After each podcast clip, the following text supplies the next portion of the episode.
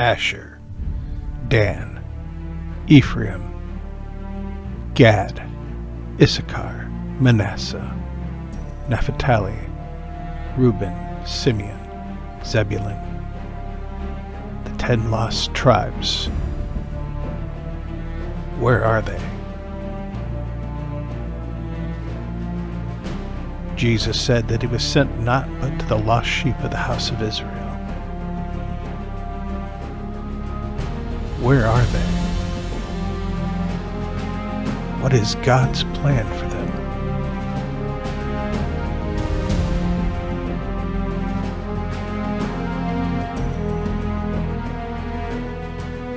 Let's get into it.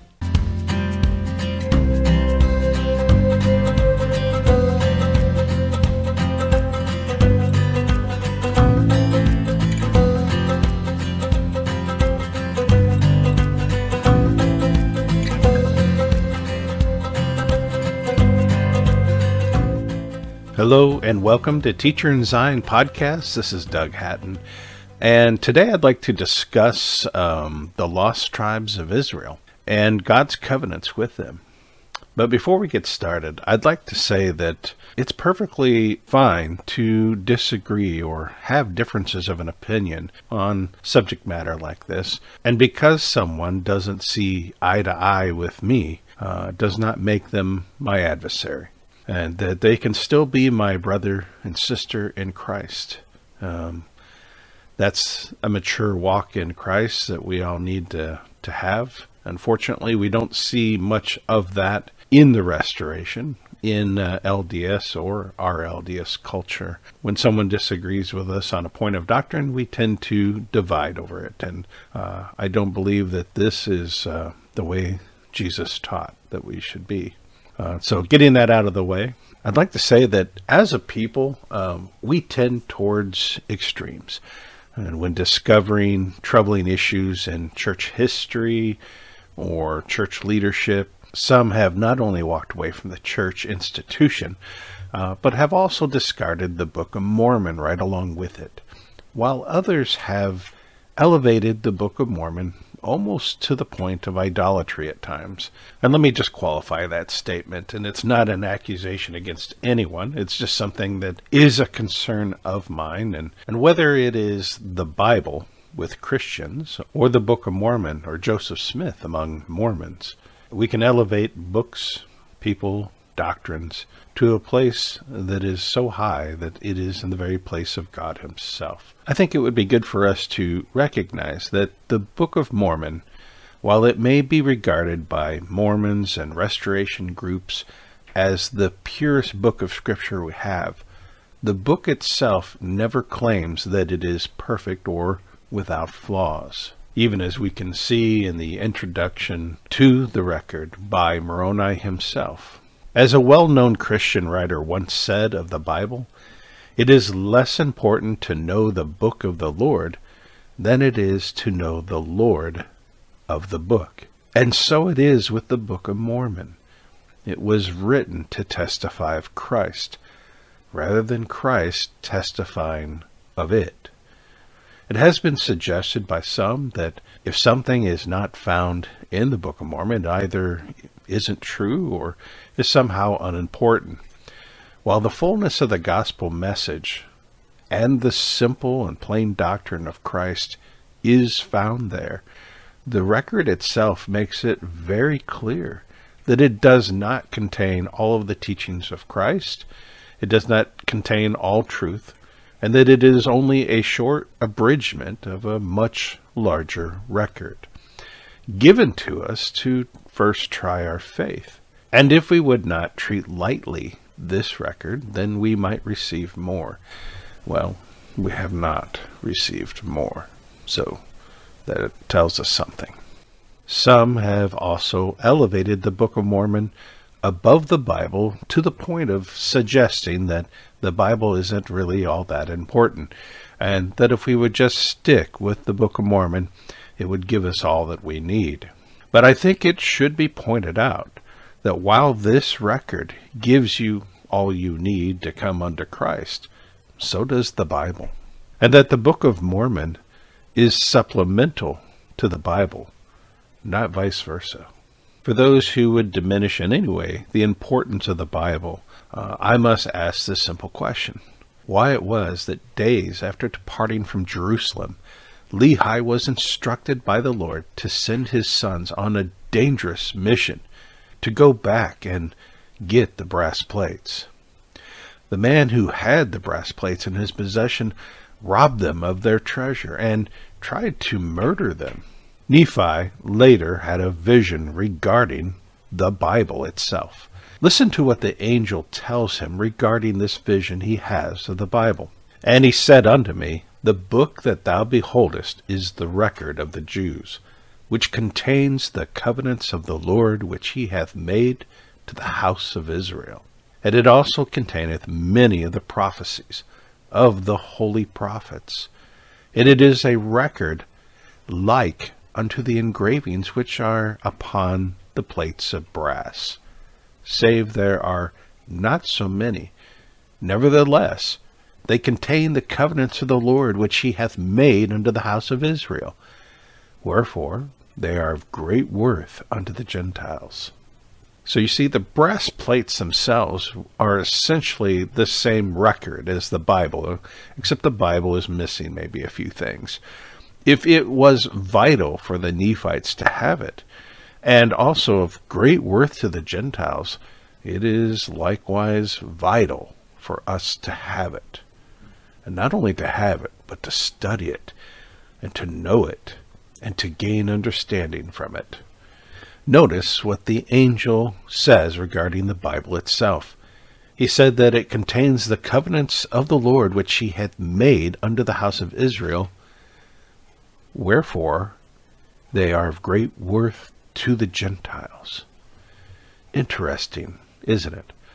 That because the Bible contains the covenants of God made to Israel, it should be of great worth to the Gentiles? Have you ever stopped to ask yourself why? Well, as we go through what the prophets have to say about Israel, it should become more clear to us. What I wanted to do was take time to go through the recent video I uploaded called Sacred Promise, which takes a high level walk through the covenants made to Israel. I'd like to go through it with you and discuss what the prophets have to say about it. And no doubt some will wonder why this is so important to me or why we need to discuss it, and such questions are valid and should be asked. And to that I would respond, why not ask the prophets why it was so important to them to share these things and to have them recorded for our benefit?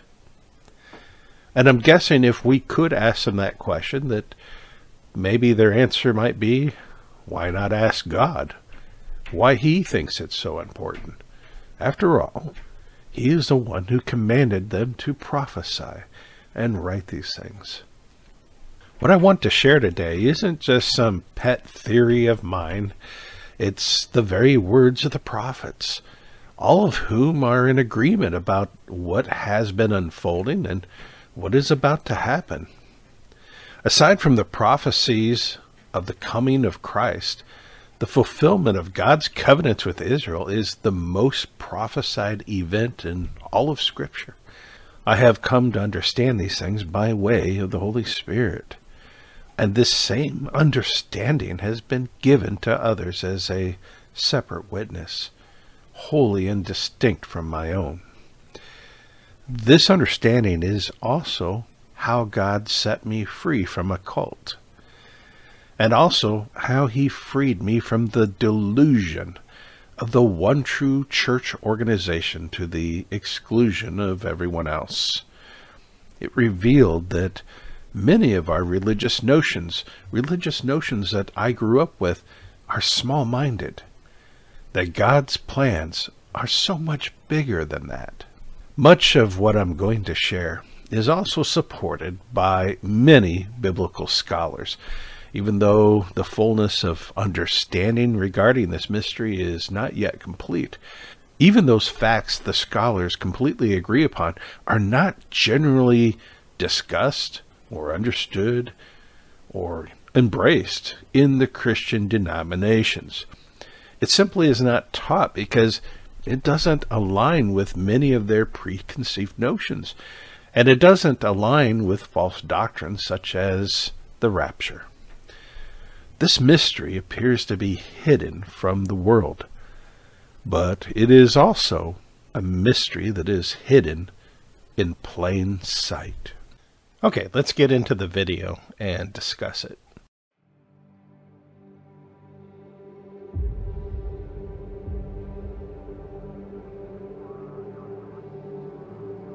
All right, we're going to start with God's covenant with Abraham here. This is a passage many of you will find familiar in Genesis 12.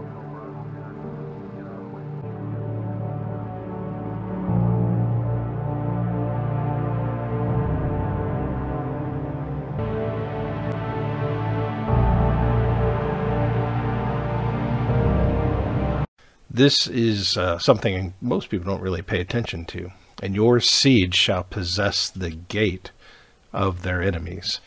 Um, these are some tremendous blessings that are here.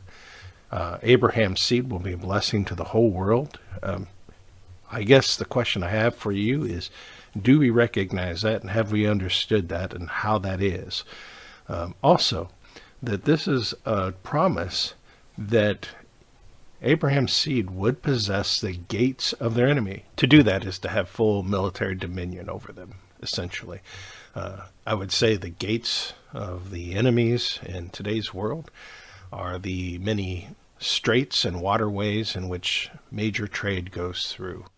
Um, right now, there is a contention in the Middle East over a strait in which uh, Yemen has uh, had terrorists and pirates on the sea trying to disrupt trade there. And because of that, we've uh, sent drones and bombed different military sites in Yemen. And of course, Iran is involved with this, and this is all part of the greater conflict in the Middle East. Now, one of the things I'd like to see us recognize um, as we're looking at this is that these blessings that will come along to each generation are accumulative. They are very repetitive in one sense. They repeat the blessings of their fathers upon the children, but then additional blessings will be added, and these seem to accumulate and grow as it goes. And so pay attention to that as we're going through here.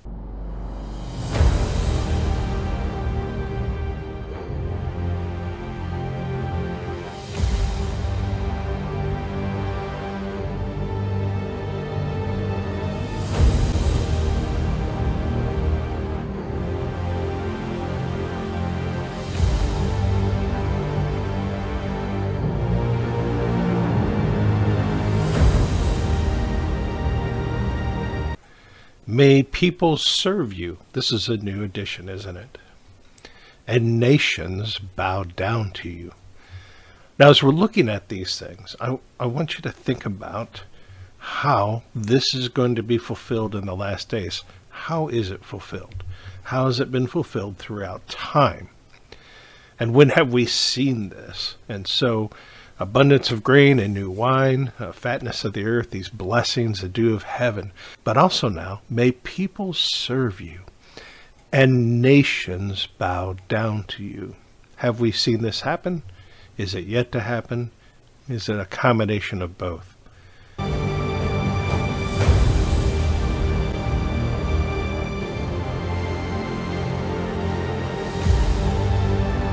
So, this is a huge promise right here a company of nations shall come from you. Not just one nation, not just a nation of Israel, but a company of nations. Now, how will that become fulfilled? We know that God's word does not return void to him.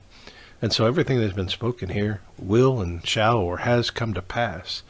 And so Israel, keep that in mind, Jacob, who is now named Israel, a new name, a company of nations shall come from you.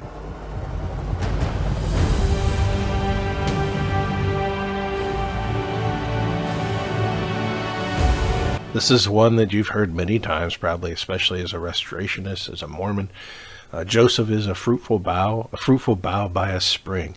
Its branches run over a wall. Now, you've come to understand through the Book of Mormon that one of the ways in which this is uh, achieved or fulfilled in prophecy is that Joseph's seed would run over the the wall or the barrier of the sea into a new land, a new promised land. And so this is the beginning of his blessing to him. Let's continue on here.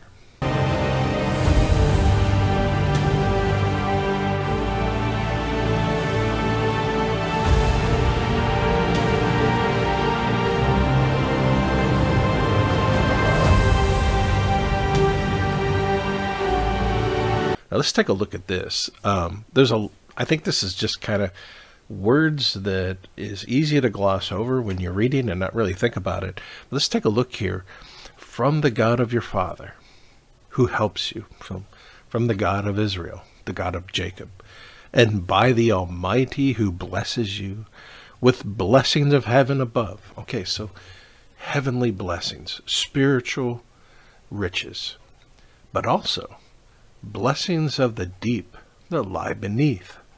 I mean, now we're talking about the wealth of the earth diamonds, gold, you know, iron, gems. Okay, we're talking about the wealth of the earth, wealth from heaven, uh, spiritual things, and wealth of the earth. So this is a blessing to Joseph. And this is certainly a new blessing, right? That uh, we have not seen before. And also blessings of the breast and of the womb. I can only assume that that is basically speaking of blessings of many children being born, a wealth of generations. That the blessings of your father have surpassed the blessings of my ancestors. So these blessings are getting greater. They're even greater than the original blessing given to Abraham, up to the utmost bound of the everlasting hills. Uh, that's quite a statement. That's some very poetic uh, language. And may they be on the head of Joseph. So put all these blessings on him and on the crown of the head of the one who is distinguished among his brothers, which was Joseph. He was distinguished, he was set aside, he was Israel's favorite, and he was the son who was basically uh, became a model, a type, and a shadow for Christ himself, in that he was sacrificed. He was seen as dead, and yet his father then later found that he was indeed alive. And he was the salvation of Israel at that time because of the seven year famine because his family were going to die. And yet Joseph lived, and he was to the right hand of Pharaoh.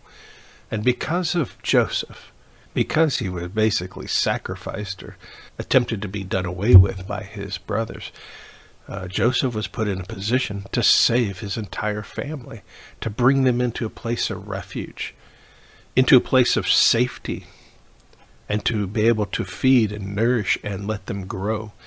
And this whole story of Joseph in Egypt and all of Israel being saved is a type and shadow of Zion in the last days or the New Jerusalem.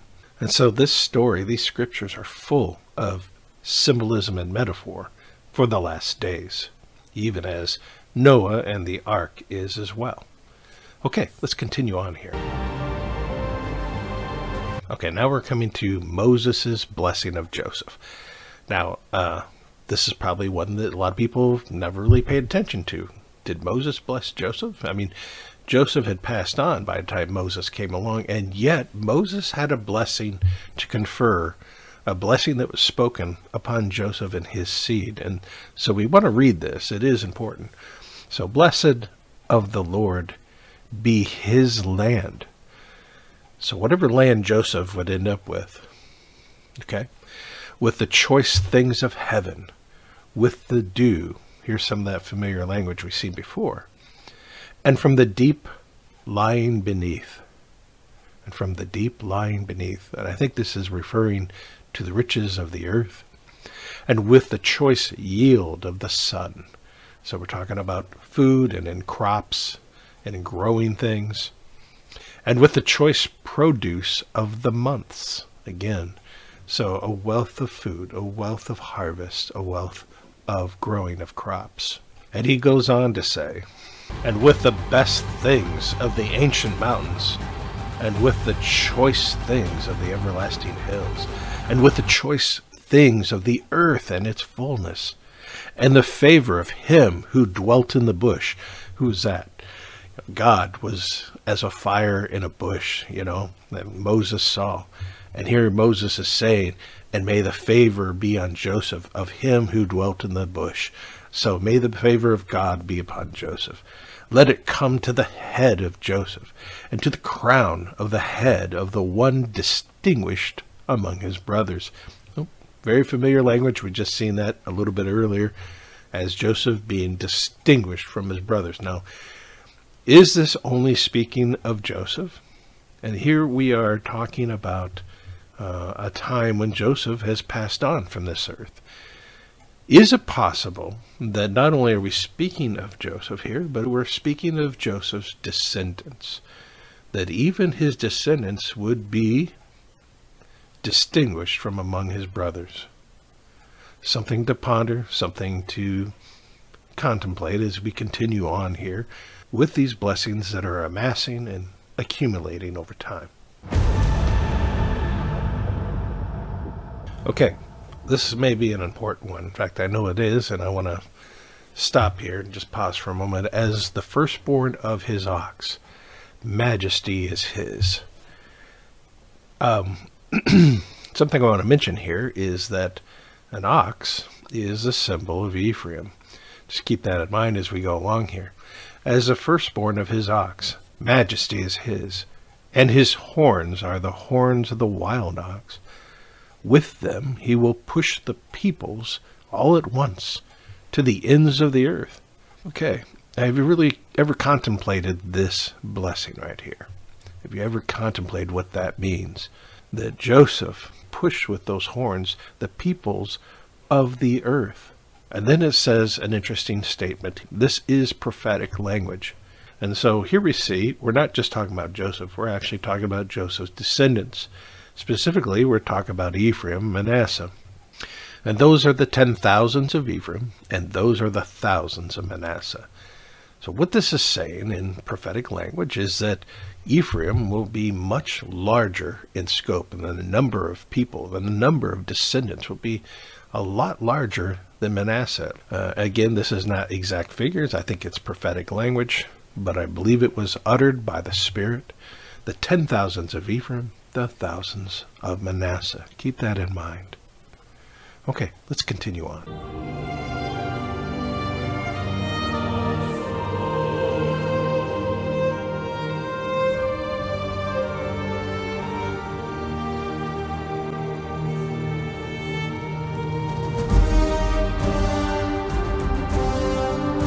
Okay, now your two sons, speaking of Ephraim and Manasseh, who were born to you in the land of Egypt, before I came to you in Egypt, are mine. Ephraim and Manasseh shall be mine. This is Israel, Jacob, now named Israel. And he is pronouncing a blessing upon Joseph, his sons, sons, so his grandsons. And he is saying that Ephraim and Manasseh will be mine. What does he mean by that? So Ephraim and Manasseh belong to Israel. That's important. Let's continue on here. And Israel stretched out his right hand, and he laid it on the head of Ephraim, who was the younger, okay, and his left hand on Manasseh's head. So he had crossed his hands, right? And he did this even though Manasseh was the firstborn. So the right hand should have been on Manasseh. But there's a little switcheroo, just like there seems to happen over and over again in the scriptures, where God chooses according to his own will and desire rather than what our traditions are as people. That's important right there. Bless the lads, and may my name, what name is that? The name of Israel will live on in them. Specifically, Israel does not give this blessing to any of his other children or grandchildren. It is not recorded anywhere else except for Ephraim and Manasseh. May my name, the name of Israel, live on in them, and the names of my fathers too, Abraham and Isaac, and may they grow into a multitude in the midst of the earth. Okay, now here we come to it. Joseph sees that his father has switched his hands, okay, and that he has laid his right hand on Ephraim's head. And so Joseph is saying to his father, Not so, my father, for this one is the firstborn. Manasseh is my firstborn. What are you doing? You know, what are you doing, Pops? So let's continue here. But his father refused and said, I know, my son. I know. He also will become a people, and he also will be great. So great and tremendous blessings will be upon Manasseh. All right? Even as the Nephites, there would be a great blessing for them. However, his younger brother, Ephraim, shall be greater than he. Okay. And his descendants shall be a multitude of nations. Remember, we had that similar blessing upon Jacob. And here we see that Ephraim uh, will be greater than Manasseh, and he won't be just one nation, but he's going to get that blessing that was placed upon Jacob, that he, his descendants, will be a multitude of nations. So let me ask you this question. When we're looking at the earth today, and we're looking around, and we're looking at these prophecies, and we're looking at the earth today, where is Ephraim? No one knows. No one talks about him. And yet we are promised that his blessing will be even greater, that he will be even greater as a people than Manasseh. Okay? And not only that, but there will be a multitude of nations. I mean, a multitude of nations in the earth. Okay, that's tremendous. How is it that we can come to a point in our studies as people in the Bible and in the Book of Mormon and whatever else, and be looking around and just ignore as if Ephraim no longer exists, uh, as if he was taken out. Maybe God changed his mind. Now, let me ask you a question Does his word return to him void, or are all these promises assured? We're going to find out that the prophets speak an awful lot about Ephraim you will find Ephraim spoken of. You do a word search, you're going to find him all through the prophets talked about. And what should be more startling is that it's after they disappeared and we've become a lost tribe and an unknown. And yet the Lord continues to speak about Ephraim in great terms. Well, also about their great sin. But how he's going to fix that. So we'll come back to that. But again, just uh, ponder that. You know, where is Ephraim? That he would might be a multitude of nations. He blessed them that day, saying, By you, Israel will pronounce a blessing. This is, again, really profound. By you, Israel, uh, the nation of Israel, will pronounce a blessing. In future days, and those blessings will be May God make you like Ephraim and Manasseh. That's a blessing. So imagine you get ready to leave your friend's house. You had a nice visit, and you say, "May God make you like Ephraim and Manasseh." Well, that's that's something else, isn't it? Okay, let's continue on. All right, we're going to come to a very important part of history called the Divided Kingdom. Uh, again, Christianity or Christian denominations mostly completely ignore this history. Why? Because they don't know what to do with it.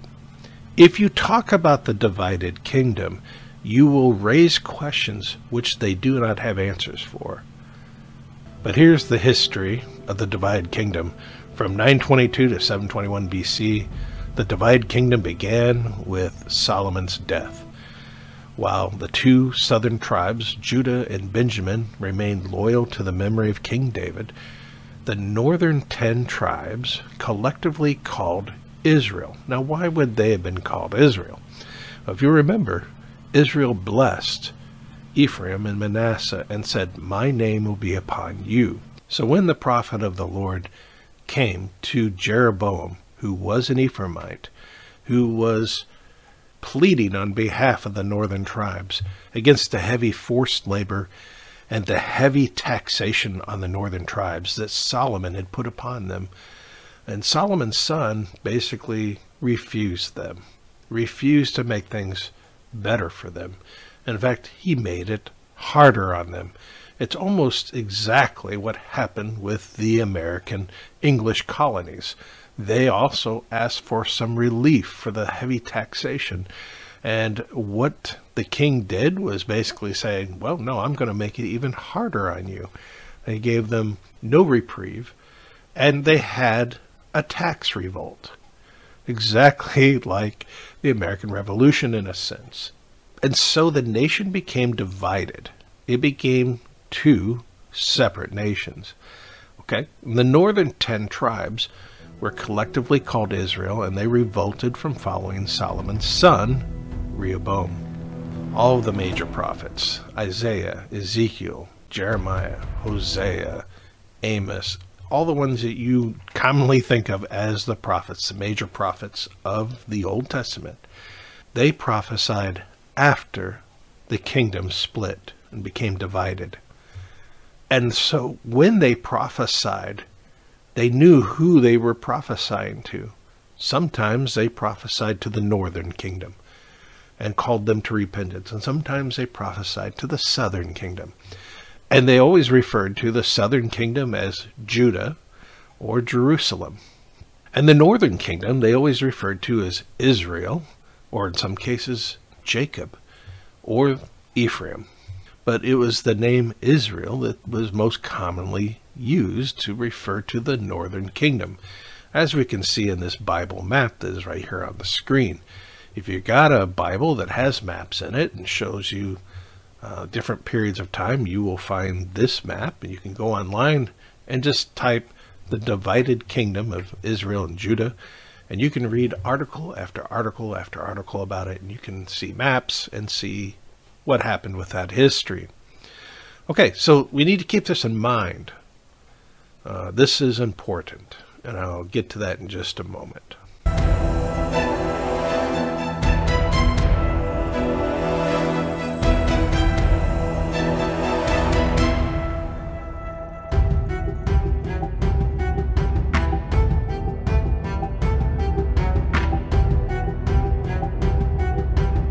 And I saw that for all the adulteries of faithless Israel, I had sent her away and given her a writ of divorce.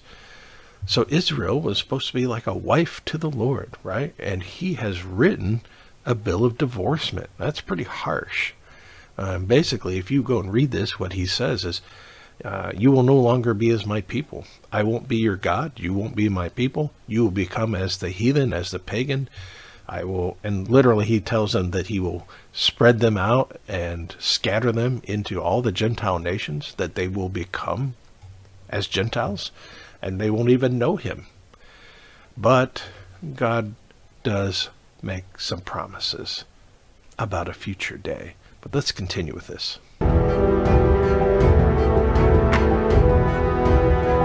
And here we read that the sons of Israel walked in all the sins of Jeroboam he did. Jeroboam was that Ephraimite leader who had led them in the revolt against the southern kingdom. But Jeroboam, as good a man as he may have been at one time, probably it's the old adage that, you know, power corrupts.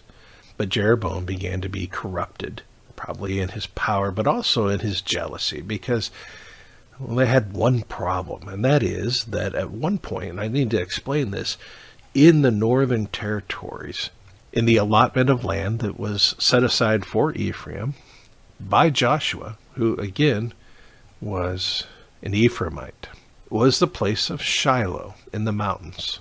Okay? And the tabernacle of the Lord that had come with them through the wilderness was placed in Shiloh by decree of the Lord not in Jerusalem. But then, because of disobedience, the Ark of the Covenant was lost. And then it was David who recovered the Ark of the Covenant and brought it back to Jerusalem. And that is why the temple was built in Jerusalem.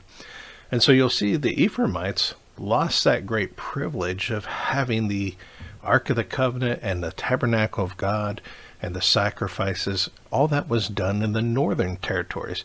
Nobody talks about that. You never hear about that in the Bible stories. It wasn't until King David that the tabernacle and then the temple. But before that, it was with Ephraim. And so Jeroboam had a big problem on his hands because he resented the south, he resented the southern kingdom, uh, and yet the temple was there in Jerusalem. And so all of the northern tribes would have to travel down to Jerusalem for their spiritual activities with the temple, and he didn't like that. And so, what was his solution? It was a terrible one. Uh, he put some golden calves up and had the people go there instead in the northern territories. Yeah, he got into idolatry. And so, as we read here in Second Kings, in chapter 17, the sons of Israel walked in all the sins of Jeroboam, which he did, and they did not depart from them, even though the prophets prophesied against it and said, You're going to suffer a calamity if you don't repent. And it says they did not depart from them until the Lord removed Israel from his sight, as he spoke through all of his servants the prophets. So Israel was carried away into exile from their own land to Assyria unto this day. Okay, something to know about Assyria that I did in my research is that when they conquer a people, they did something that no other nation did. If you got carried away by them, you didn't just get carried into Assyria, uh, because you might one day revolt and rise up and come together and rebel right in the midst of their own country. And so, to make sure you would never, ever rise up again, they took you and they scattered you and they put you in all different places, far flung places, not just in Assyria but they would take you to other countries where they had conquered and spread you out in there. And so basically, Israel and the northern ten tribes didn't just go to Assyria, even though that's just how it's phrased, you know, carried away to Assyria or carried away by Assyria. But what really happened to them is they were being scattered into all the nations that Assyria had taken over, which was pretty big. All these lands to the north. And so that is why we talk about them coming back from the north where they were scattered. Okay, so I just wanted to share all that, and that's what happened. So God wrote them a bill of divorcement, and then He scattered them, caused them to be carried away by Assyria. Let's continue on here. From Ezekiel 36:17 says, Therefore I poured out my wrath on them for the blood which they had shed on the land because they had defiled it with their idols. Also, I scattered them among the nations. I underline that part because that's key. This is going to be something that is stated again and again among the prophets about the northern tribes, that God has scattered them among the nations. And in fact, we're going to read later that it says all the nations. And they were dispersed throughout the lands, it says, according to their ways and their deeds I judged them. And the kingdom of Israel became known as the ten lost tribes of Israel, even to this day. No one knows where they are. You know, this has caused some to uh, speculate uh, on the idea that the northern tribes somehow went into uh, into the hollow of the earth, and that they are a civilization that is up in the North Pole somewhere underground or something. I know there was a book by Edward Butterworth that talked about this idea, and my grandparents were reading about that and wondering about it themselves.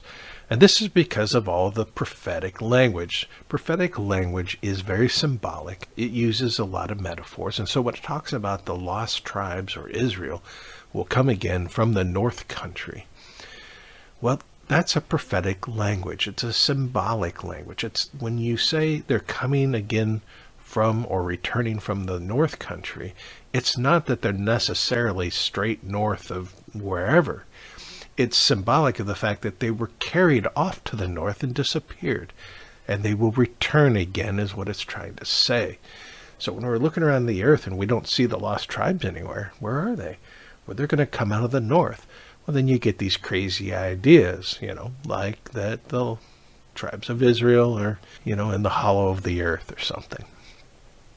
All right, so now the question is Did God make null and void his promises, the promises that he made to Abraham, Isaac, Jacob?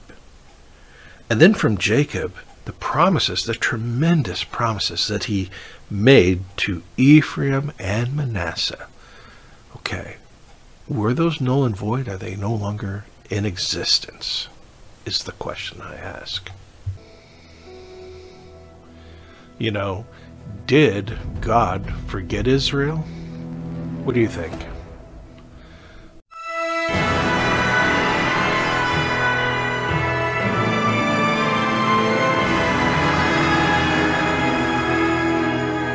And this is interesting because we need to understand that he wasn't done with them. That even though they were gone and could no longer receive any rebuke or call for repentance from the prophets, they were unable to receive the word of the Lord from the prophets. And yet, if you look in your scriptures, if you look at the prophets, after the time of the northern tribes being carried away, they will continue to speak to Israel, to Ephraim, and they will do a lot of talking about them. A lot of talking. And so obviously God was not done with them. So let's take a look at some of the things that God says after they were gone and became lost. Listen to me, O islands, and pay attention, you people from afar. So he's speaking here to Israel. If you look in the context of it, he's going to speak to Israel. He's going to speak to the lost tribes of Israel. And he's also saying, Listen to me, O islands. And as we go along here, you'll see that the Lord also speaks about them being scattered not only among every nation, but even unto the isles of the sea. And in fact, that language from Isaiah is quoted in the Book of Mormon and the Nephites determined that, hey, the people in the Isles of the Sea, that must be them. I mean, they went on a boat, and the Isle of the Sea is can be a language that could describe them. It's as if they are on an island of the sea. Okay, and then here in Isaiah 49, the Lord has forsaken me, and the Lord has forgotten me. This is the cry of Israel in their Gentile nations where they have been scattered, in Assyria. The Lord has forsaken me. He's forgotten me. He's given up on me. Those promises that we had are null and void now because of my sin. I've been in that position. Have you ever felt that way? But look what God says. Can a woman forget her nursing child and have no compassion on the son of her womb? He says, Even these may forget, but I will not forget you. And from Amos, the Lord says, For behold, I will sift the house of Israel among all nations. So I'm going to ask you, where is the lost tribes of Israel today? If they never returned home, if the northern tribes never came back, where are they today? People wonder, where are they? Where could they be? People speculate. But here in the prophets, they say where they are. I will sift the house of Israel among all nations. So guess what? They're spread out in all the nations. And he, but he compares them as grain that is shaken, or in other words, sifted in a sieve. And he says, not a kernel will fall on the ground. So they may be lost, interspersed, lost their identity, don't know who they are.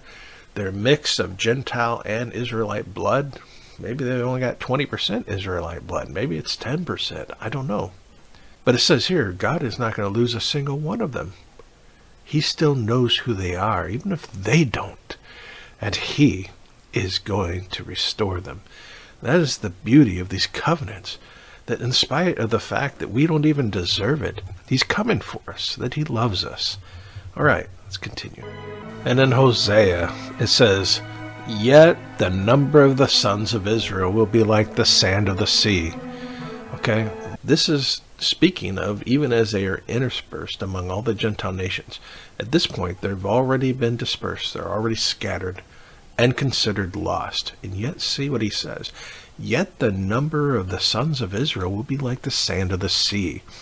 Remember, that's pretty much the blessing that Abraham, Isaac, Jacob received, that even their numbers would be even as the sands of the sea.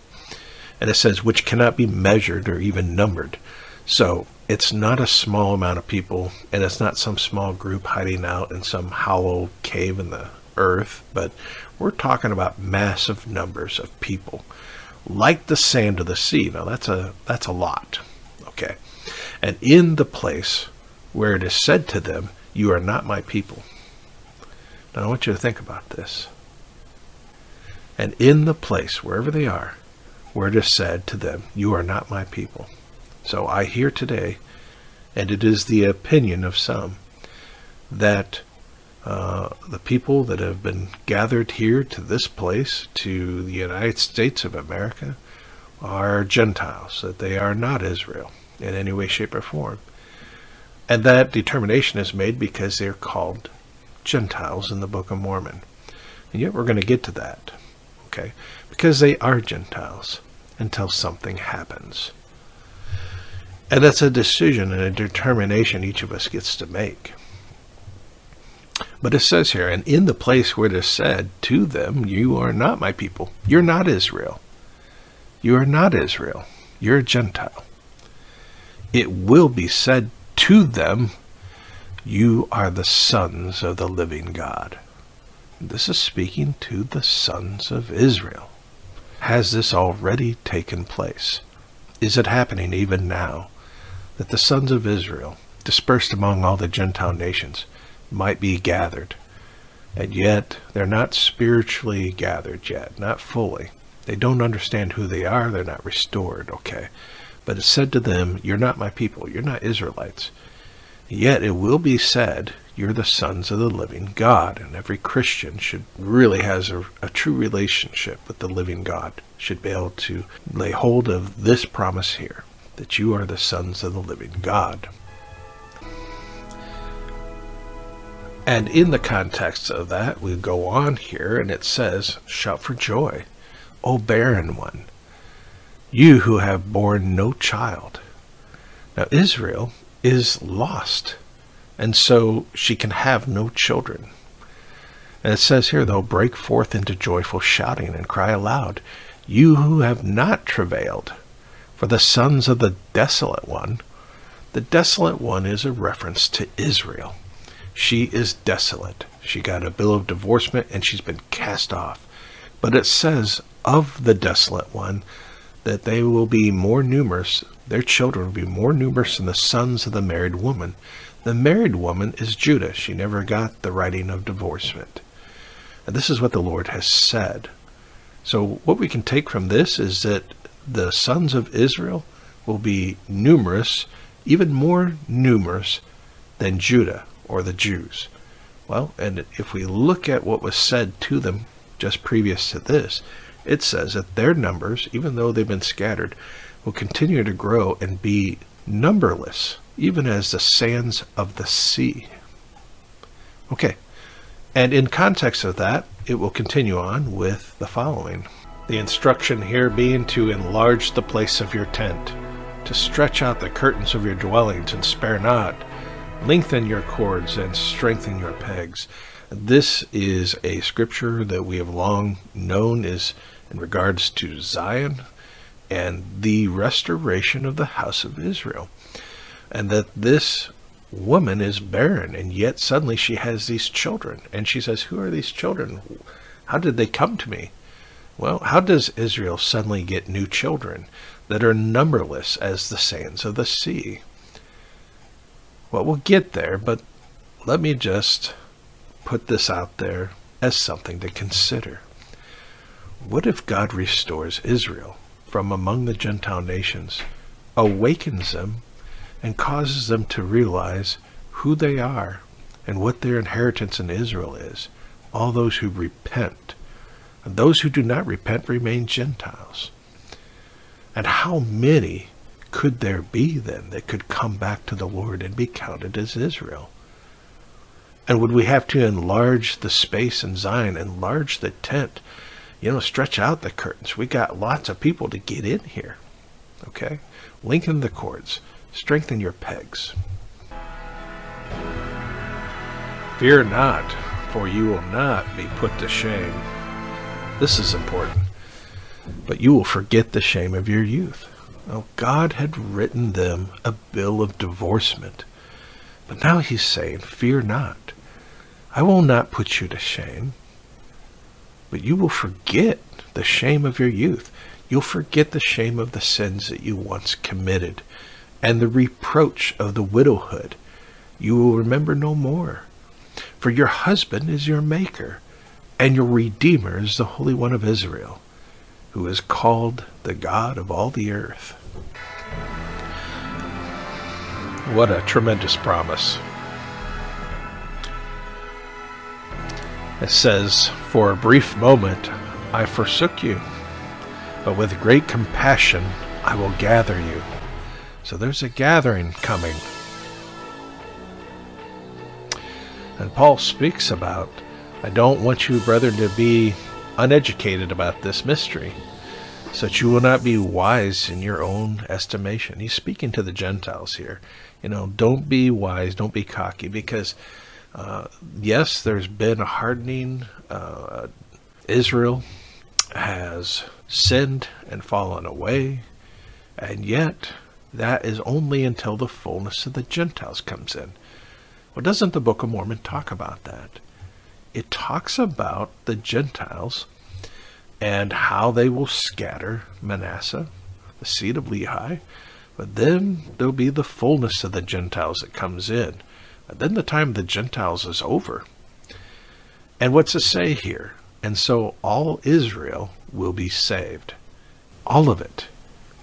Not just the Jews, but all of it the northern tribes included, wherever they have gone and wherever God has gathered them. We'll talk about that in just a moment. The prophets will speak of it.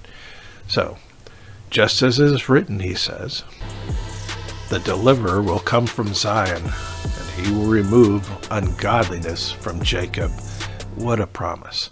This is my covenant with them when I take away their sins. He's going to take sin from Jacob, from Israel, from the northern tribes. Now Isaiah 11:11. This has been something the Spirit has pressed upon me for the last few years now. And it shall come to pass in that day that the Lord shall set his hand again, a second time, to recover the remnant of his people who are left from Assyria and Egypt and Pathros and Cush and Elam and Shinar and Hamath and the islands of the sea, everywhere. Okay. So when was the first time? This is interesting scripture that hard for most Christians to be able to understand because when did he set his hand to recover them the first time? Well, historically speaking, they never have. They've been gone. They're called the Lost Tribes, still are to this day. Nobody knows where they are, right? So when was the first time? I believe the first time is when the Book of Mormon came forth. The Book of Mormon was to herald the time of the gathering of Israel. In fact, that was the whole purpose of the what we call the restoration now. The restoration really was a term that came about not in regards to the church or the priesthood. That's what it became later. But what it was originally meant to be, according to the message of the angel to Joseph, was about the restoration of the house of Israel. We're going to talk about that. And that's what Oliver Cowdery also wrote in his writings and his remembrances, is that that was the whole purpose of all of this. But the church fell into sin and it did not do what it was supposed to do. It got caught up in trying to build the one true denomination and cared more about winning over the souls of white men than they did their Native American brothers. And so, when is The first time, I think that was when he first set his hand. He actually brought forth a book that's supposed to help with that, and will. And yet, that whole thing got put on pause for a while. Let's continue here with Isaiah 11. Okay. And it says here he will set up a banner or an ensign, depending on what version of the Bible you're reading. He'll set up a banner or an ensign for the nations and will assemble the outcasts of Israel. That ensign for the nations is Zion. And he will assemble the outcasts of Israel. Why are they the outcasts? Notice it says dispersed of Judah. Well, Judah did become dispersed. Uh, and they've now been gathered to their own land in Judea. But Israel is called outcast. Well, it's because they got a writing of divorcement and were scattered and outcast. They were cast off from the Lord. Okay, but he will assemble the outcasts of Israel. That's one gathering. And he will gather together the dispersed of Judah. That's a second gathering from the four corners of the earth. Now, there's a scripture you may be familiar with that says that the first shall be last, and the last shall be first. This is said a number of times, and Jesus said it. So I'm going to ask you a question here. Who was the first to be scattered? The answer is Israel in the north. And so, if they're the first to be scattered, they will be the last to be gathered. And Judah was the last to be scattered or dispersed, and they were the first to be gathered. The first shall be last, the last shall be first. You don't have to go with that. I'm just sharing you what I believe I understand about this. Go to the Lord and read these scriptures for yourself. Go through the prophets with new eyes if you've never done it before, with the new eyes that they are prophesying separately to Israel and to Judah. And read it with new eyes because Israel is somewhere. Where are they? And it says here also the envy of Ephraim shall depart. Now, here we see Israel and Ephraim are the same because we're right back at it. We're still going to use Judah for the name of the Jews here, but we're going to now talk about Ephraim. The envy of Ephraim shall depart. Are there people envious of Ephraim? Look around. Maybe they just don't know that they're Ephraim. Is there an envy of any nation or people at this time? Is there a nation that is has the riches of the earth and the riches of heaven that is blessed?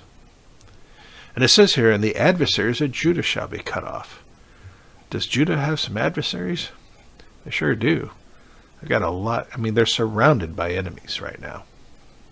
But this is interesting.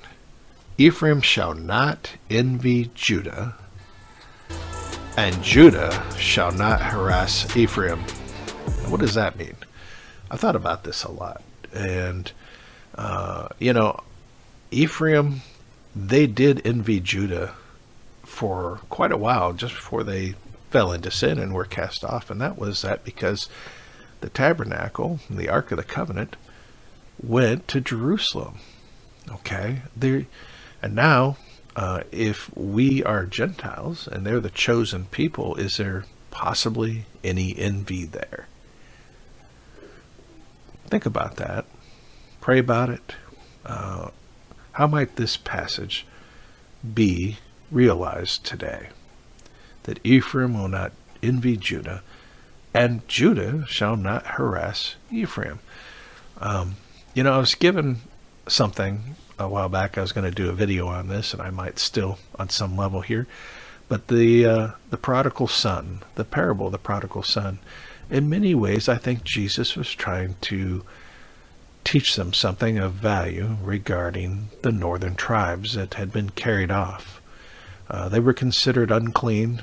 Even the remnant that did come back, uh, the ones that uh, were called Samaritans, they were Gentiles with the blood of Ephraim. And so, because they were mixed with the Gentiles and their children were mixed, uh, they were considered just Gentiles.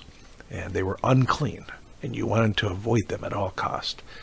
In the mind of the Jew, the Samaritans were no longer God's chosen people. They were unclean and they were not true Israelites.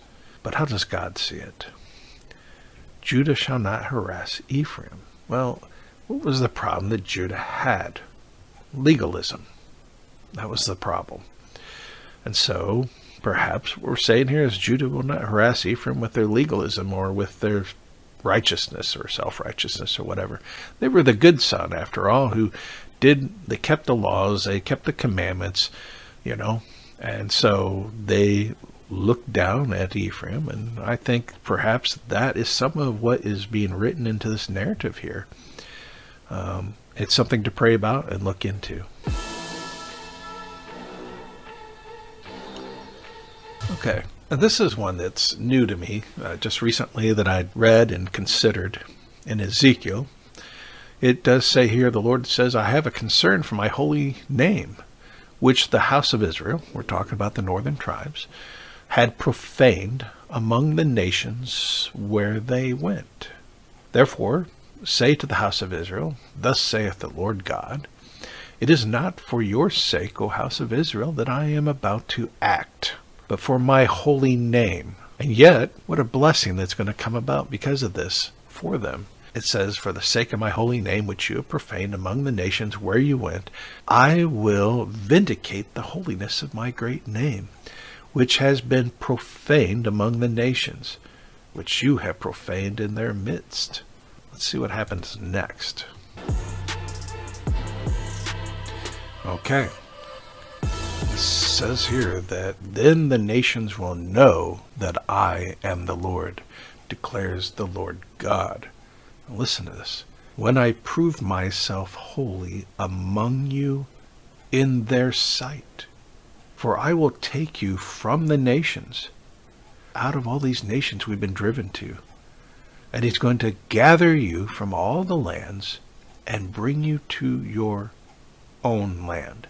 This is a language that is used numerous times in regards to Israel and their being gathered again it always says it a very unique way, saying, I will bring you to your own land. Well, where is that land going to be? Uh, has it changed from where it originally was in the Bible? Is this a new thing the Lord is going to do? Because he seems to be indicating something new and interesting. And we have here on a new land discovered.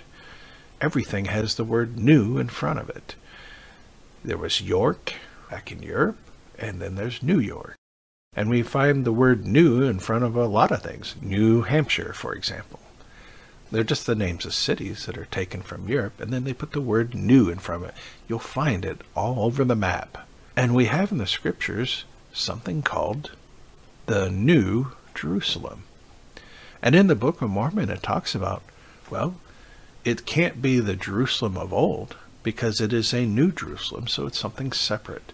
You know, I find it interesting. If you look at a map of the world, the world, the continents are basically divided into two masses east and west. And is God going to do something these last days where there'll be an ensign or a place of gathering of his people?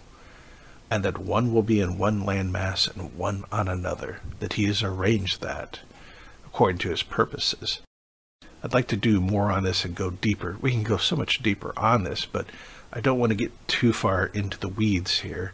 But there are scriptures that indicate this, and the Book of Mormon definitely indicates this. But even in the Bible, there are hints of this.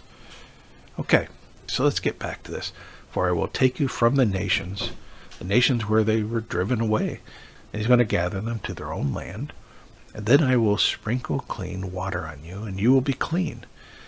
I will cleanse you of all your filthiness and all your idols. Now, I want you to take a look here. There's an order to these events. He says here that he'll take them from the nations and gather them to their own land. That's first thing that happens. And then it says, I will sprinkle clean water on you, and you will be clean and I will cleanse you from all your filthiness, your sins, and from your idols. That's the second thing that happens. So, we are first gathered physically, and then we will be gathered spiritually. First, we are brought to the place where God is going to restore us, and then He restores us. This is the pattern that I've seen over and over as I'm looking at the prophets. And uh, I don't want to force that view on anybody, but if you take a look at those and and see what you see for yourself, and feel free to share what you find down in the comments below. Okay.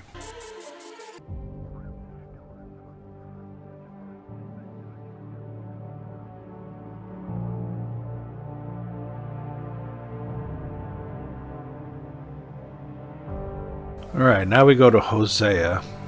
And in Hosea, he says, Therefore, behold, I will allure her. He's speaking here to Israel. And if you turn to your Bibles and open them up, at least in most of the Bibles that I have, when you open up to this chapter, it says right at the top of the chapter that this is a chapter about the restoration of Israel. And during Hosea's time, Israel had been carried away captive and had disappeared and they were gone. And so Hosea is now prophesying that he's going to restore her again. And you can read that whole chapter for yourself. So if you read that scripture, you'll find that Israel pays uh, a penalty. They go through some hard times and uh, because of their sin. But I want to highlight here his promise to restore them and how he's going to do that. And one of the things he says is that he is going to allure her into the wilderness. He's going to lure her and and bring her into the wilderness to speak kindly to her. And I believe we're seeing the fulfillment of that right now.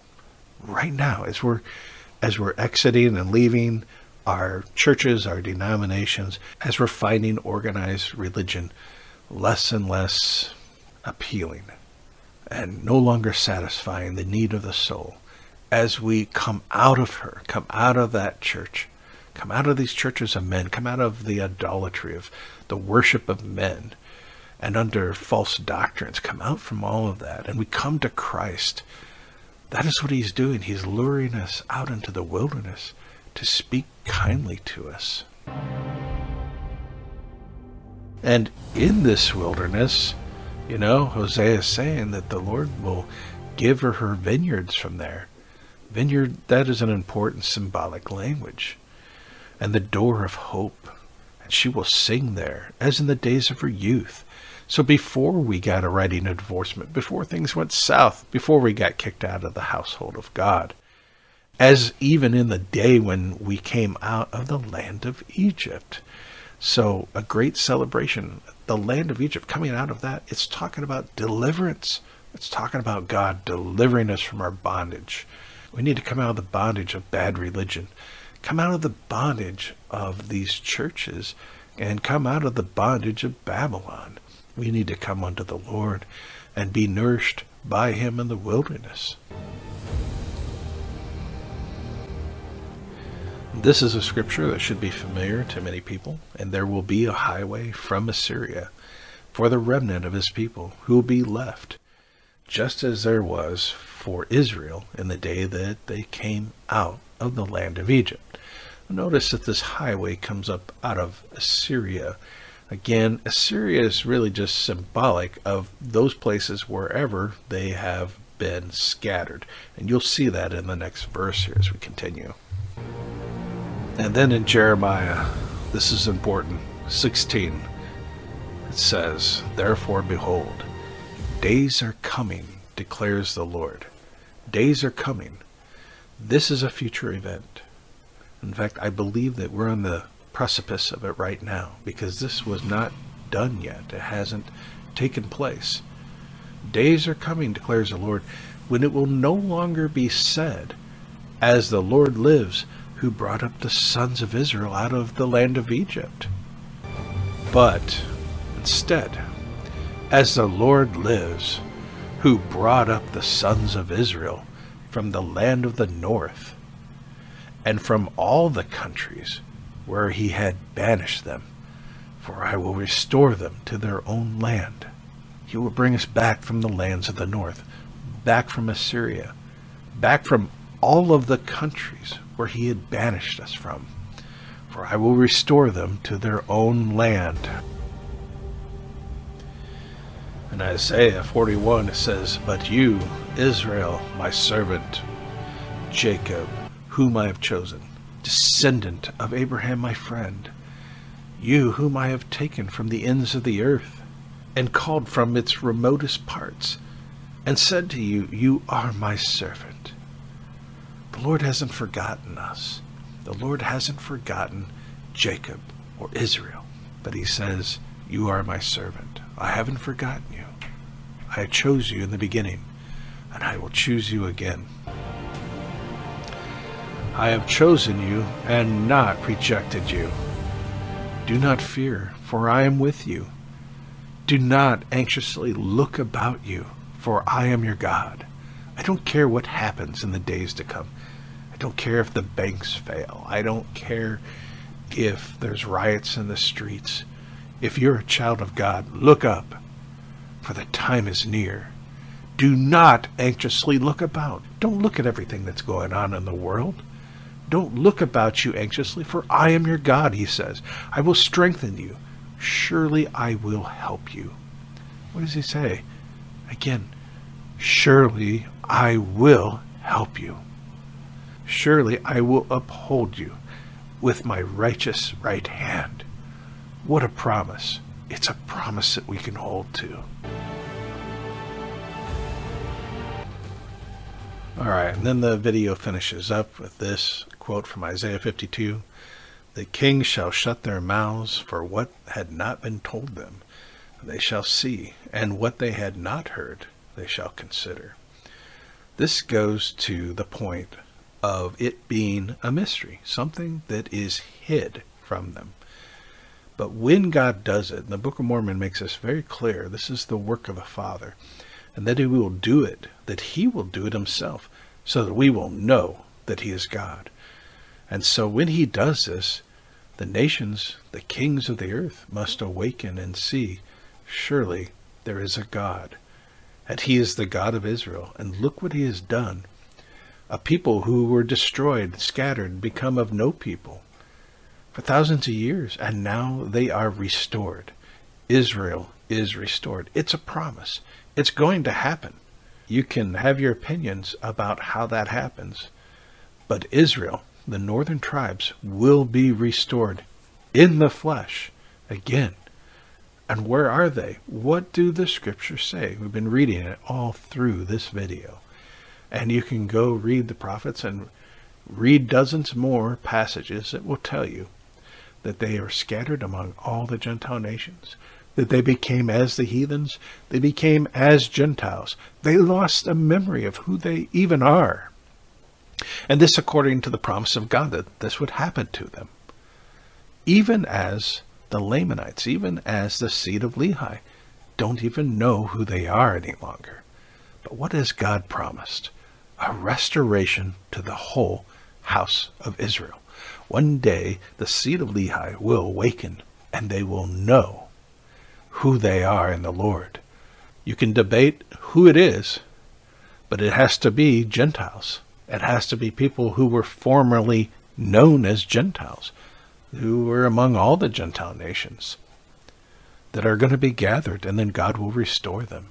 There's no arguing with what the prophets say that Ephraim will once more exist that Manasseh will exist, that all of the northern tribes, the tribes that have gone missing, they will exist once more. The world will know them for who they are. All right, and I'd like to read from Ezekiel 20. Now keep in mind that Ezekiel is prophesying long after the northern tribes have been carried off by Assyria and scattered and lost. But Ezekiel will prophesy not only of the return of Judah from captivity in Babylon, but he will also prophesy of the eventual return of the house of Israel in the last days. So I'd like to read verses 32 through 35 to you. This is something that was not in the video that we had just watched. And it says, And shall I be inquired of by you? O house of Israel, that which cometh into your mind shall not be at all. that you say, We will be as the heathen, as the families of the countries, to serve wood and stone. Well, for a time, that's basically what had happened to them. But Ezekiel here is prophesying that whether they inquire of the Lord or are seeking him or not, he has them in his mind. And he's going to help bring about a series of events where they can come back to him, where they will serve him. But he says, No, you're not going to be like the heathen forever.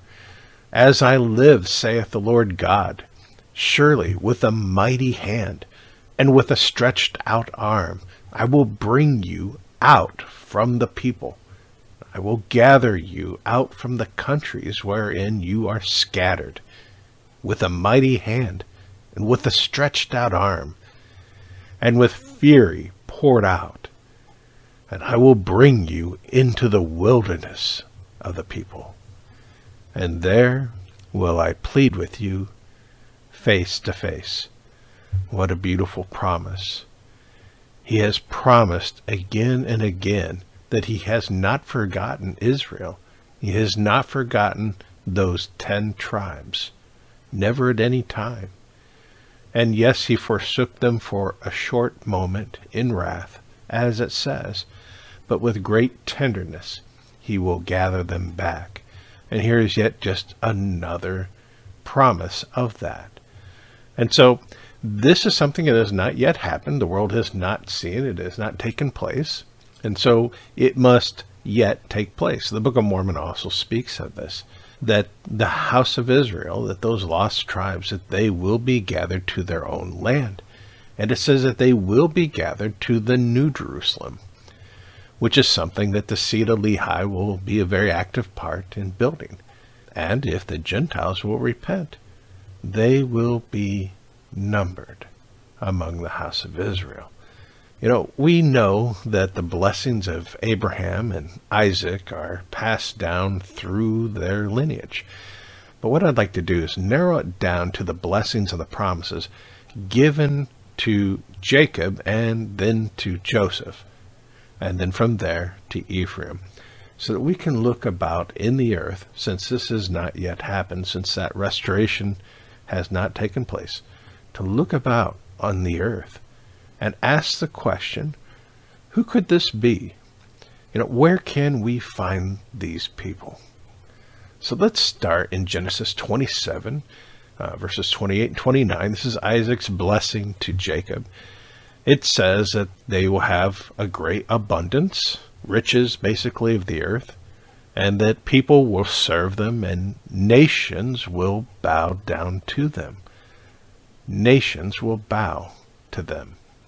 Those who curse them will be cursed, and those who bless them will be blessed. And in Genesis 35, 10 through 12, God blesses Jacob directly himself. And what is interesting in contrast to Jacob's blessing here is that Abraham was told that he would make of him a great nation. But when God goes to bless Jacob, he tells Jacob, A nation and a company of nations shall come from you, and that kings shall come from you. And then in Genesis 49 22 through 26, Jacob blesses Joseph. And he tells Joseph that he would be fruitful and that he would run over the wall, and that he would receive blessings from above, uh, from the heavens, and from below, which is the earthly blessings. And Joseph's seed would be blessed even above his ancestors, Abraham, Isaac, and Jacob. Well, that's quite the promise. And then in Deuteronomy 33, 13 through 17, Moses places his blessing upon Joseph and Joseph's seed. And it says that Joseph's land would be blessed by the Lord with the choice things of heaven and the riches of the earth. A plentiful harvest of food is promised. So, as we look about in the earth, where do we see this? Joseph's land, where we've heard that before. Well, the Book of Mormon talks about this being Joseph's land. And Moses also blesses, saying that Joseph's seed would have the best things of the mountains and the hills. And he specifically says, and the riches and the choice things of the earth. They would have a crown and be distinguished from their brothers. And he says, as an ox, his horns would push people to the ends of the earth. Now, I looked this up, and uh, in Forerunner Biblical Commentary, it says that this means that Joseph will push all the nations, and that the Hebrew definition of the verb push here is as to thrust, or to gore, or hence, or succeed, or attain, or make progress, figuratively, wage war with. In other words, you will be triumphant, you will be able to lord over, you will have power over you will be successful. You will be able to have power over or influence over the other nations of the earth. That you'll be able to, I'm just using the English vernacular here, you can push people around. Uh, what nation is able to push people around? And it says, and those are the tens of thousands of Ephraim and the thousands of Manasseh. So it is they who will do this pushing.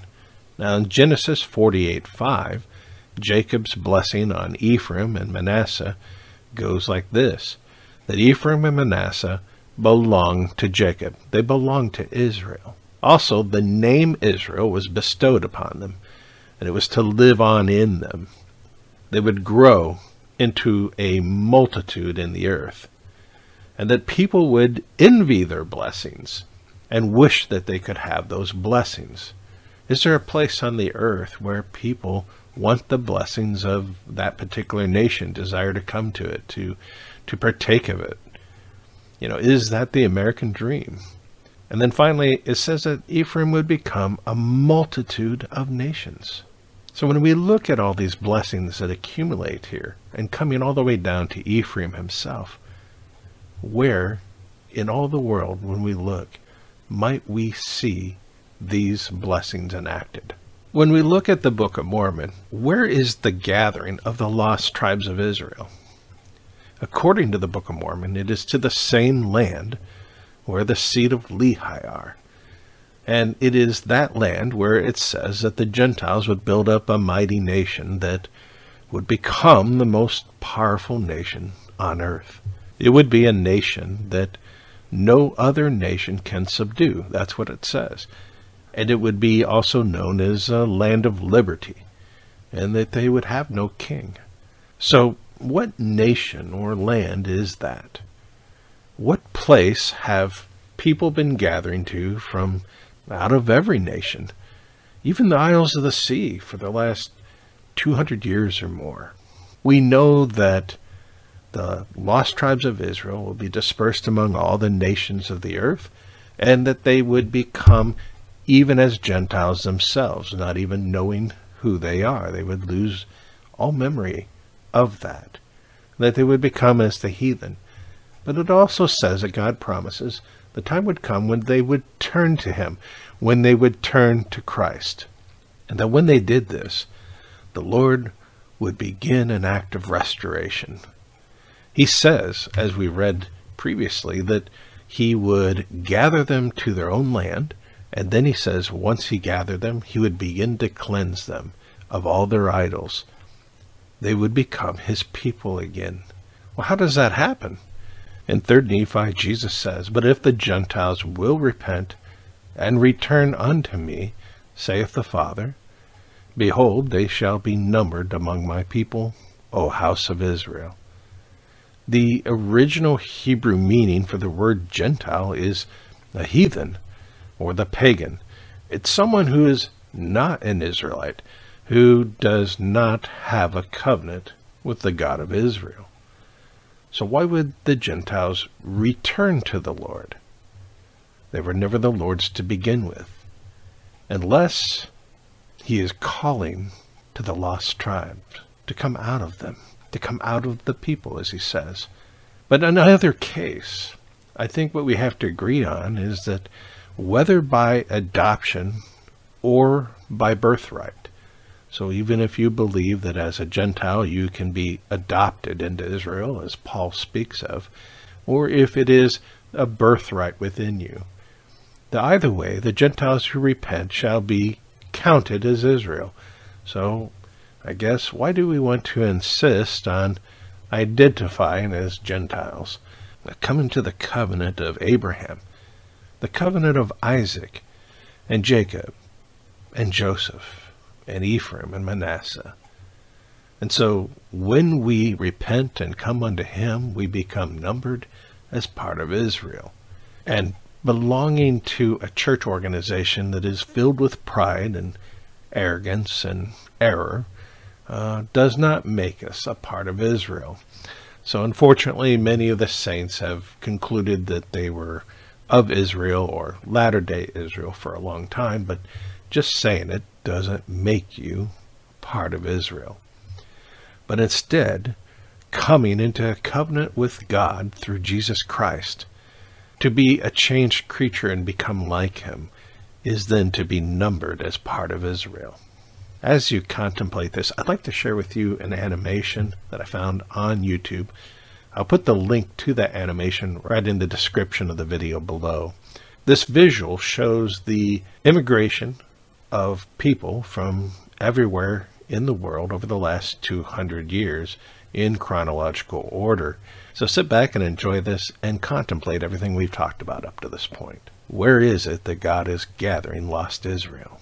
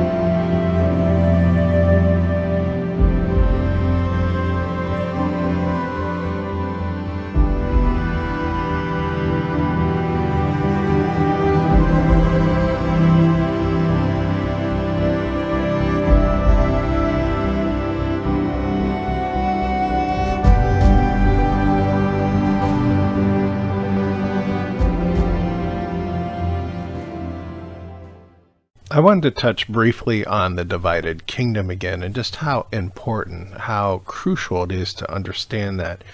Uh, from my patriarchal blessing, um, dated April 14th, 1996.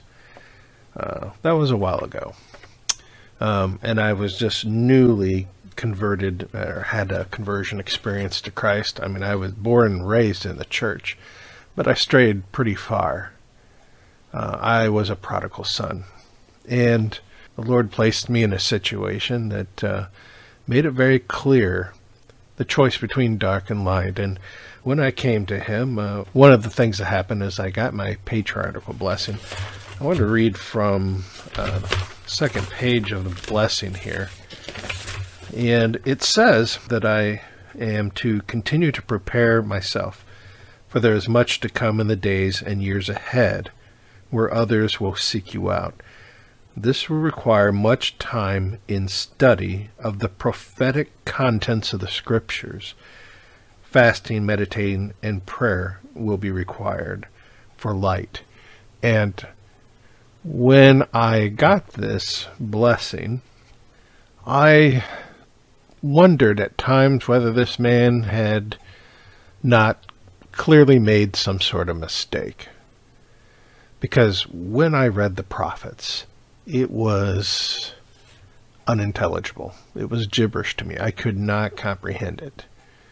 And I would listen to programs or read books where people were basically explaining what the prophets are talking about, but oftentimes that did not seem right either. And I just wondered, surely I have no gift for this at all. And I did pray and I did fast, and uh, it wasn't until the Lord brought me through a situation where I was greatly humbled and saw all the worst aspects of religion and participated in all the worst aspects of religion, even into a situation that was essentially joining a cult. And when I came out of that, the way that the Lord did it was He showed me just how small minded we were, how the idea, even, of the one true church, the exclusion of others, how small that is. I don't care, even if you have millions of people in your church, it's small minded. And to join a church, you don't actually have to even know the Lord. You don't. And he began to show me a substitute, something else to look at, to draw my attention to, and show me just how much bigger and more inclusive his picture is and how he looks at things.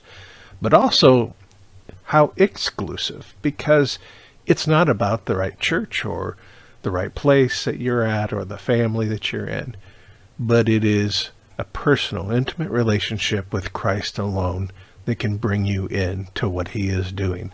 We must respond.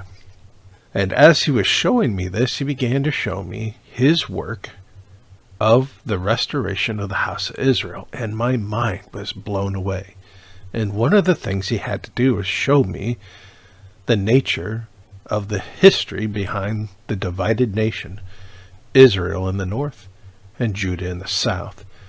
And it had to be explained to me and I went about reading and doing research to verify all this, and turns out um, that it is the key for understanding the prophets. If you don't understand what the prophets are saying, who they're speaking to, and why, you're not going to have a clue. And so long as I'm reading Israel and I'm thinking some nation in the Middle East where the Jews are gathering, you're not going to comprehend properly on any level what the prophets are talking about. Again, this understanding is key, and without it, you will be left spinning your wheels. And it's because of this lack of understanding that the world reads the prophecies regarding Israel and misapplies it to Judah in the Middle East. This understanding is hidden it's God's strange act, and it's also known as the work of the Father in the Book of Mormon, and it is one of the express purposes of the Nephite record coming forth. The Book of Mormon is designed to herald this work, the gathering of the lost tribes.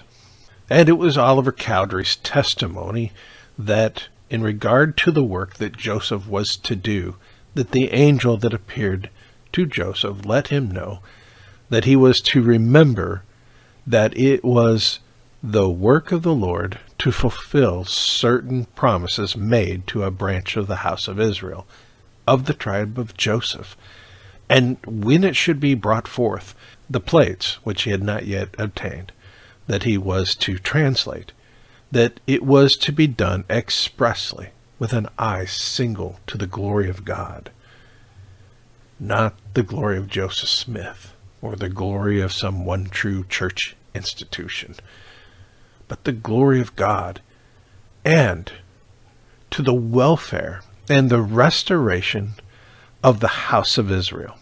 These were the words of the angel. Now, I want to share a testimony or two. In the book of Matthew, chapter 15, verse 24, Jesus says something. Uh, he repeats it a couple times. And he says, I was not sent except to the lost sheep of the house of Israel. So, in other words, he didn't come for the Gentiles, he came for the lost sheep of Israel. Now, I'd mentioned before that I had joined a cult. It was in Iowa, and I was there two years. We lived primitively, uh, more primitive than the Amish, even. No electricity, no running water. Uh, couldn't even use power tools. So, winter times, got to go to the restroom in the middle of the night. You got to walk out to the outhouse. It could be a hundred yards away in the snow and ice and freezing, blowing wind, and it was quite the experience. But I began to realize that something wasn't right. Uh, it was a very extreme, exclusive idea or notion that they were the only true people on earth. They were the only ones that were doing what God wanted them to do. That they were the only righteous ones. And this very small minded notion that this very small group of people in the middle of nowhere, Iowa, were the exclusive people of God to the exclusion of others that began to wear on me. And a great other things began to wear upon me. And that was how the Lord began to bring me out of that delusion and cure me of it. But as I began to question more and more, the leader of that cult suggested that I should go and pray and fast for four days and get an answer from the Lord because I felt like I needed to minister and be ministered to by people outside of this small group and not hide away, but actually go as the Lord said into all the world and preach the gospel and not hide away in fear, waiting for the doomsday. And so I went and I fasted. And, and how they fasted out there is you went far away from the village and anywhere where anyone was, and everyone would know that you were fasting. So everyone was supposed to stay away from you, and you would be in solitude for the full four days. And where they had put me was in a teepee that was in a field with a bull. Now, I am not a fan of bulls. They are very dangerous, and I don't want to be in a field with a bull, but that's where I end up. And so I'm in my teepee. I'm fasting and I'm praying for an answer. Lord, this doesn't seem right. I, I don't know. It, am I wrong? Is this the place I'm supposed to be? Um, am I supposed to leave here? What am I supposed to do? What is the right answer? What do you want me to do? What is my ministry? And on the second day of my fast, as I emerge from the teepee and look out on the field, I see the bull, and he is in the same place for two days now. Every time I look at him, he's quite a ways away down below uh, the hill that I'm on, and he's always standing in the same place. Um, sometimes he's standing a little to the left and he's facing to the right, or he's standing a little to the right and facing to the left, but it's almost like he's going in a circle. He's never leaving that area. I never see him go to the pond. It was very hot. It was a hot summer day, and I began to wonder. And eventually, I walked down the hill ways to get a little closer, not too close. And I began to realize that the rope that was hooked to the ring on his nose was apparently wrapped in the long grasses in some way that he was trapped. And so, one of the ways you can control a bull um, is they put a ring in their nose. You ever notice that? A ring in the nose? And the reason for that is uh, the nose is extremely sensitive. So, if you put a ring in the nose and you put rope, tie that into the ring, you can lead that bull unless they're some sort of a rage or something, and they will very gently go along with you because they do not want that ring to be pulled in any way, shape, or form. And so I continued approaching slowly, and I see this bull. Yes, indeed, the rope is just completely uh, intertwined, wrapped around all these long uh, grass, uh, and just bunched up, and and he can't move. He's been there for at least two days now, and can't go to the pond to even get a drink of water. It's very hot, and that's not good for an animal. And so I go up to this bull, and I have a conversation with him, and I essentially made a covenant with him. And basically, that covenant was okay, I'm going to set you free so that you can go drink water and live. And you're not going to do me harm. You're not going to be aggressive against me. We'll go our separate ways. And so we had this whole conversation. I looked him in the eyes. He looked me in the eyes. He seemed like he was in agreement. And I took a step of faith. A little bit scared, but I took a step of faith. And I managed to get that rope unwound and released from the bunches of grass, and and uh, he went off to the pond and to drink, and I went back up the hill to the teepee. It was on the third night that the Lord appeared to me. He appeared in the teepee as I was sleeping, and when I awoke, he was standing there. And I was afraid to look him in the face because I, at that moment, I, I felt all the sin and inadequacies of myself, all the things that I had not been able to uh, get rid of, the you know those those sins that reoccur and so forth. And I, I felt a degree of shame, but uh, there was no condemnation from him. And he simply said, "Go to Missouri, to the land of Zion." And this happened twice more in the night, where after falling asleep, I awoke, and there he was and he said the same words. Now, generally speaking, if I've ever told someone this story, I leave the whole side story about the bull out of it. I, I guess I didn't see the point of it, other than maybe it's slightly entertaining. But just recently, in speaking to my father and telling him this story, I went to bed and suddenly it occurred to me that there might have been a message in it. So the symbol of Ephraim is the ox. And in the Bible, the prophets speak to Ephraim and say that Ephraim has been like a bull, uh, and the bull does not know its owner, but the ox does, you know. Um, Ephraim has been stubborn. He's not taking the direction of his owner, his creator, even God. Ephraim was meant to be an ox, not a bull. And the difference between a bull and an ox, essentially, in case you don't know, is that an ox is a bull that has been castrated. He's still big and strong, and he can plow fields and, and do work like that. In fact, they're stronger than a horse, and they can plow through ground that is uh, very heavy with clay and stuff that where you know horses might not be able to. And so that is the difference. It's a difference of the circumcision of the heart. It's a difference of the the man of flesh being set aside and instead becoming a spiritual being, a new creation in God through that castration. Even the Apostle Paul speaks about becoming as a eunuch to the Lord, which is a, a person who's been castrated. And so you take out all the fleshly minded things and you become a spiritual creature. And I realized that when I was praying and asking God about my own ministry and what I needed to do, in the midst of all that, and just before He comes and sends me on my way to, to leave that place and go to Missouri, and that's why I'm here now, that He caused this uh, event to happen where there's a bull. Okay? And this bull has become trapped. He's ensnared. The enemy has ensnared him. And he can't move. He can't progress. He can't go on. In fact, he's on his way to dying because he's not getting the living water. Jesus has said that he would give us the living water, that if we would partake of that, if we would never thirst again. This bull was thirsty, and he was dying. He was ensnared by the enemy, and that's how I see the restoration. That's how I see the Gentiles.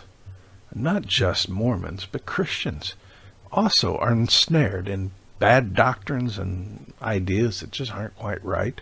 but especially Mormons, especially our LDS, LDS restoration branches, were entrapped in this arrogance, the pride and arrogance of the one true church. That cult that I joined was just a microcosm of the same old ill, the same old sickness that the restoration has. And it was represented in that bull. And so that was my ministry. To that bull was to set him free.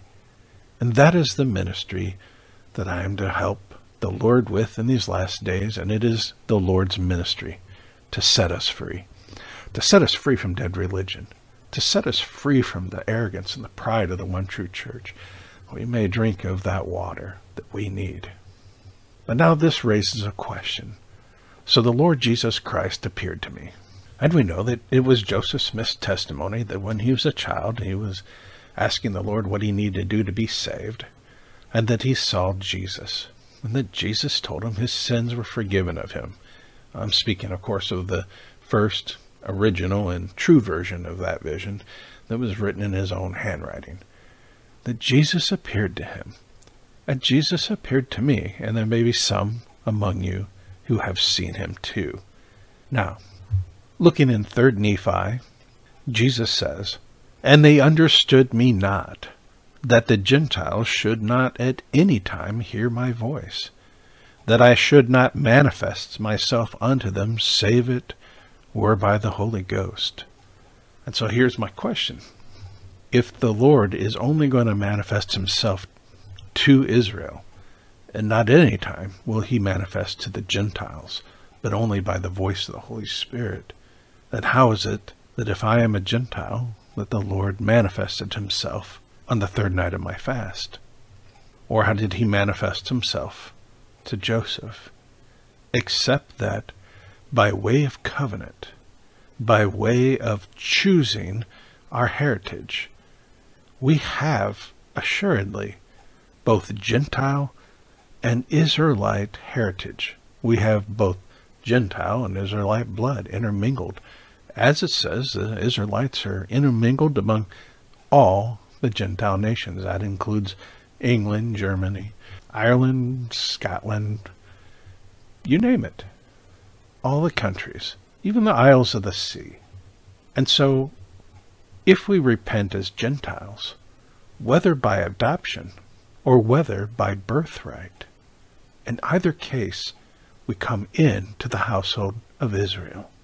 You know, Joseph Smith would do a great work for the tribe of Joseph in translating the Book of Mormon, which is a record of the tribe of Joseph, and in particular the tribe of Manasseh. God handpicked Joseph Smith, and his name was Joseph, being named after Joseph in the Bible. Now, do you think that this is a mere coincidence? Or was it a sign? Did God intentionally choose a man named Joseph to translate a record for the tribe of Joseph? In Ezekiel 37 19, it says, This is what the sovereign Lord says I'm going to take the stick of Joseph, which is in Ephraim's hand. Do you see that? and of the Israelite tribes associated with him, and I'm going to join it to Judah's stick. I will make them into a single stick of wood, and they will become one in my hand. Now, you can argue about what a stick is. I did a lot of research on this, and really, when it comes down to it, the stick simply means a stick, and so it's symbolic, and we don't know, it's not spelled out for us. Literally, a stick. I know it's been said scroll, but as I researched that, that's not necessarily the case. When you look up the Hebrew here, it means stick. So this likely is surely symbolic, but now we must decide what it's symbolic of. Well, in the Book of Mormon, we have a scripture in 2nd Nephi which is a parallel scripture to this.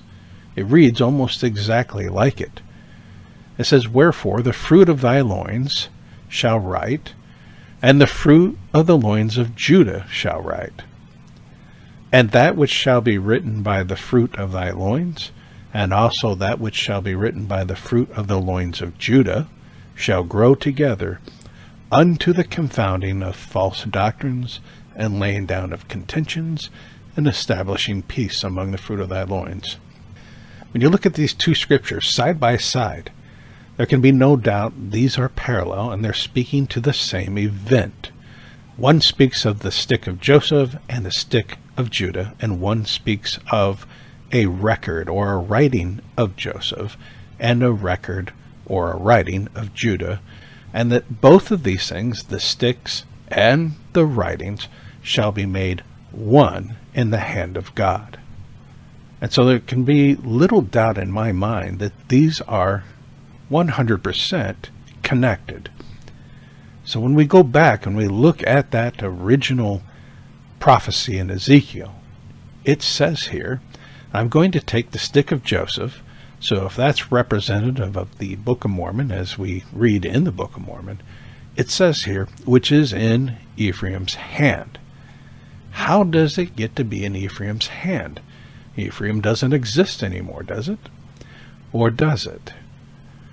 So if we receive the record of Joseph and tribe of Manasseh, and we repent as Gentiles and come into the covenant, we are numbered as the house of Israel. Some of us, and I believe a lot of the people who originally settled in this country, are of the stock of Ephraim and Gentiles. And how we decide and choose God or not to serve God will determine whether we're counted as Ephraim or whether we're counted as Gentiles. And therefore, this prophecy comes true that the record of Joseph, or the stick of Joseph, is in the hand of Ephraim. That's pretty good evidence to consider. Now, why has God placed the restoration of the house of Israel on my heart? Why has He revealed this mystery in the writings of the prophets? And why has He taught me these things and given me such a passion for it? Perhaps because I am to join as a witness, as a cloud of witnesses, to join the other voices that are in the wilderness that are calling upon those who seek the truth to come out of the erring Gentile ways, out of the church age, and into the kingdom of Christ as his chosen people, to become his covenant people once more, to become heirs and joint heirs, to be numbered among the tribes of Israel, even as Jesus says would happen in 3rd Nephi.